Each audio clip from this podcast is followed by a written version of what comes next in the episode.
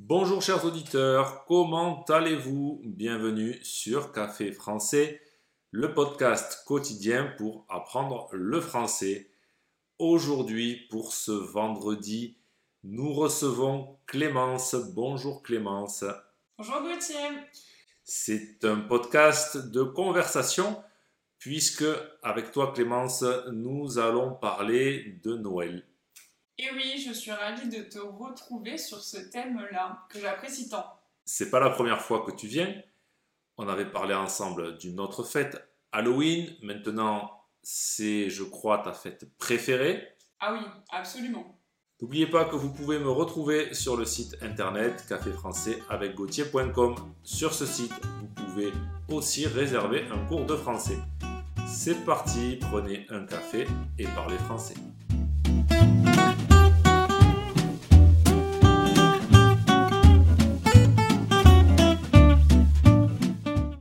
Première question pour toi, Clémence. Tu ouvres tes cadeaux le 24 décembre ou bien le 25 décembre? Alors, moi, j'ai pour habitude d'ouvrir le 25 au matin. Et généralement, ce soir-là, cette nuit-là, je dors pas beaucoup. Je t'avoue que je suis la première dans les, dans les starting blocks euh, à attendre pour ouvrir mes cadeaux. Oui, parce qu'il y a toujours deux écoles. Ceux qui ouvrent les cadeaux le 24 au soir, en général à minuit. Et il y a ceux qui, le 24 au soir, vont se coucher, vont dormir et n'ouvrent les cadeaux que le lendemain matin, le 25. Moi, je les ouvre le 24 au soir. Ah oui, tu Ouais. fais partie de cette équipe-là. Petit, je les ouvrais le 25 au matin. Et en devenant adulte, avec mes parents, on en a discuté. Et on est tous tombés d'accord pour les ouvrir le 24 au soir. euh, depuis que je ne crois plus au Père Noël. C'est ça, c'est par euh, impatience de découvrir tes cadeaux. Et pour moi, c'était de l'impatience, oui. C'était de l'impatience. Et du coup, Gauthier, est-ce que euh, tu as toujours euh, cet effet de surprise quand tu découvres tes cadeaux ou est-ce que tu fais partie des gens qui savent déjà ce qu'ils vont trouver dans leur paquet cadeau parce qu'ils ont fait une liste euh, bien établie? Je fais pas de liste bien établie. Je dis, je fais une liste de plusieurs choses dont j'ai envie. Je dis par exemple, j'ai envie d'une nouvelle paire de chaussures, mais je sais pas dans cette liste ce que mes proches, mes amis ont choisi. Donc j'ai quand même une, une petite surprise. D'accord, bon, ça va alors. Et toi?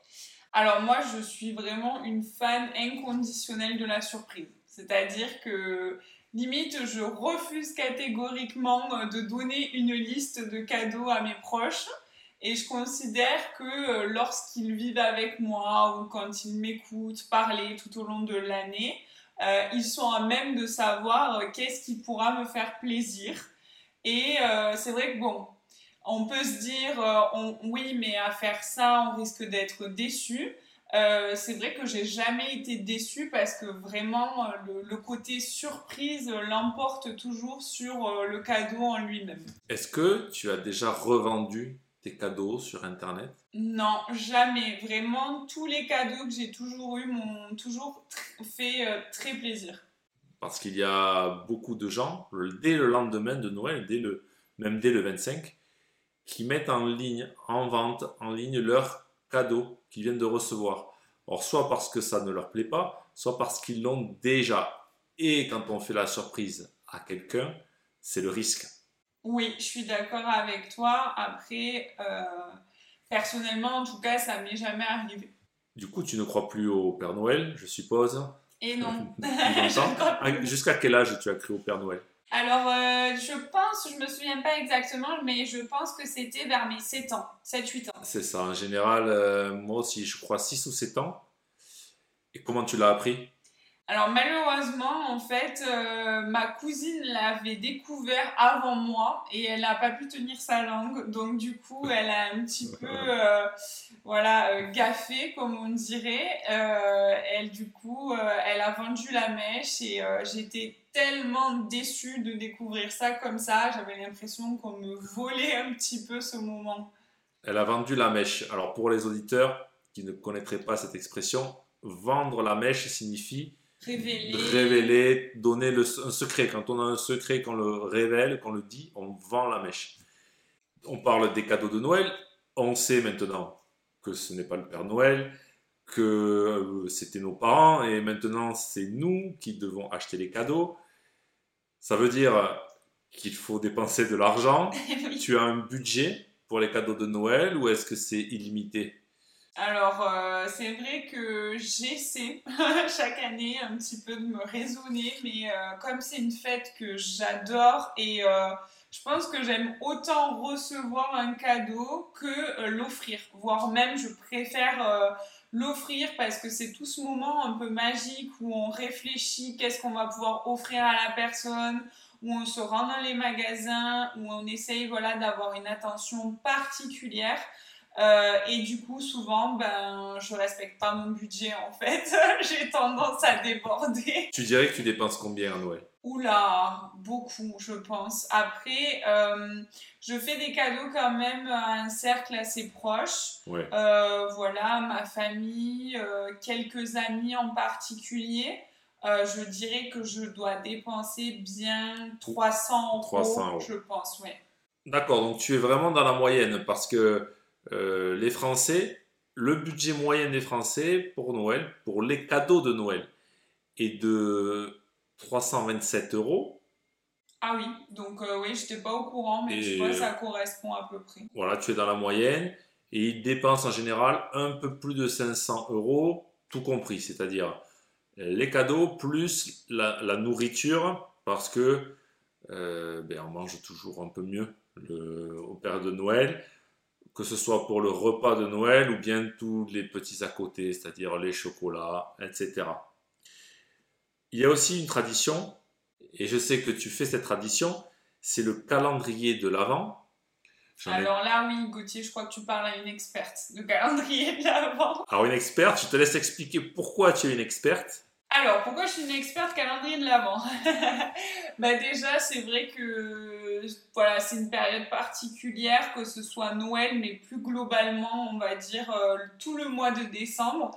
Je pense que ça vient aussi du fait que euh, mon anniversaire tombe en décembre, donc c'est vraiment le moment de l'année euh, assez précieux où il se passe toutes ces choses un petit peu magiques. Et euh, depuis toute petite, mes parents m'offrent un calendrier de l'Avent. Alors au départ, c'était le calendrier, je pense que tous les petits-enfants ont eu, avec le petit chocolat à découvrir. Et en fait, euh, de plus en plus, en étant euh, dans l'âge adulte, je m'offre euh, voilà, moi-même un calendrier. Alors ça va être plus varié, ça va être un calendrier qui peut être autour de la nourriture, voilà, un calendrier de thé, de chocolat, ou je m'oriente aussi vers des calendriers plus beauté. Euh, et donc en fait cette passion un petit peu pour les calendriers et euh, le fait en fait d'être toujours dans la recherche d'un calendrier un peu idéal euh, m'a même mené à ouvrir une chaîne YouTube sur ce sujet. Voilà, donc si vous êtes intéressé par la fabrication de calendriers, on dit calendrier de l'Avent, Oui, comme tu ça. dis, ou tous les jours, on a une petite surprise, un petit cadeau. Vous pouvez aller sur la chaîne YouTube de Clémence qui s'appelle Fais-le toi-même. Le lien est dans la description du podcast. Tu fais les calendriers de l'Avent, et puis il y a une chose que tu dois faire, j'en suis sûr que moi je fais, c'est le sapin de Noël. Ah oui, alors là c'est obligatoire et pareil, je pense que dans la vie il y a deux équipes différentes. Il y a ceux qui euh, attendent vraiment euh, peut-être une semaine avant Noël pour pouvoir le faire et puis il y a les autres comme moi qui euh, dès le mois d'octobre aimeraient faire leur sapin. Donc généralement j'essaye d'être raisonnable et j'attends on va dire la toute fin novembre, voire le 1er décembre pour le faire.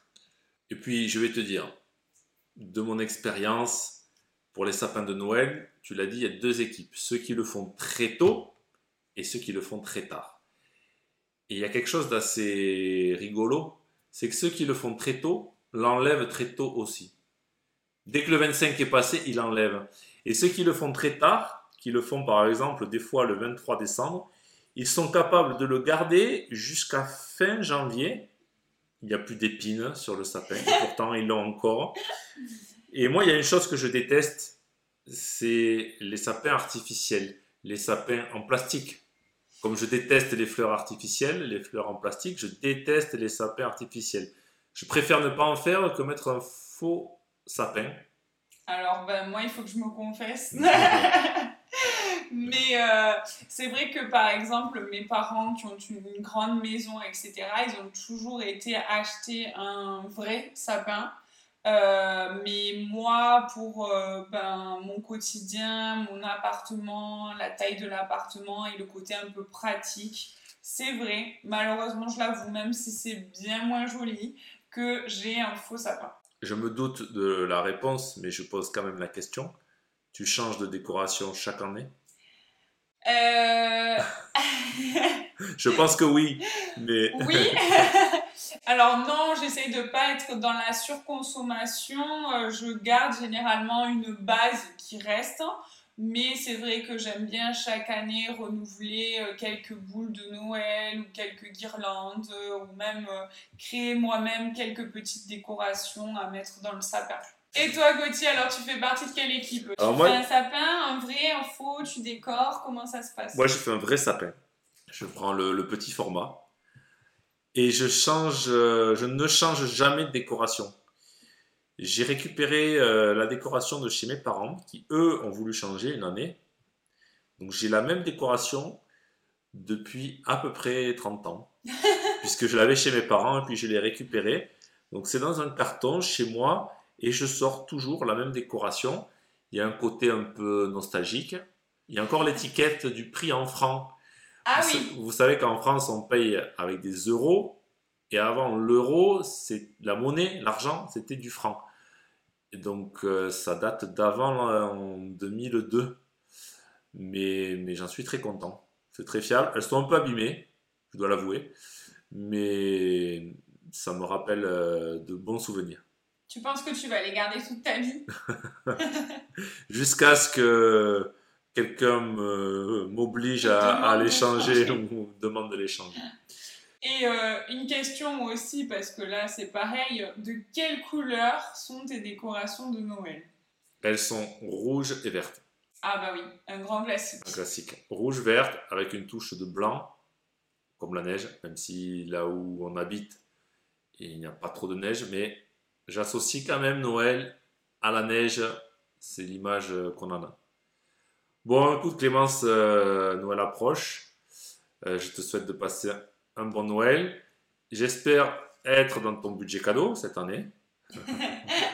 On verra si tu fais partie des privilégiés. Et je te souhaite de passer de bonnes fêtes et un joyeux Noël. Ben, je te remercie, passe de bonnes fêtes aussi. Et puis j'espère à très bientôt euh, en podcast. Avec plaisir.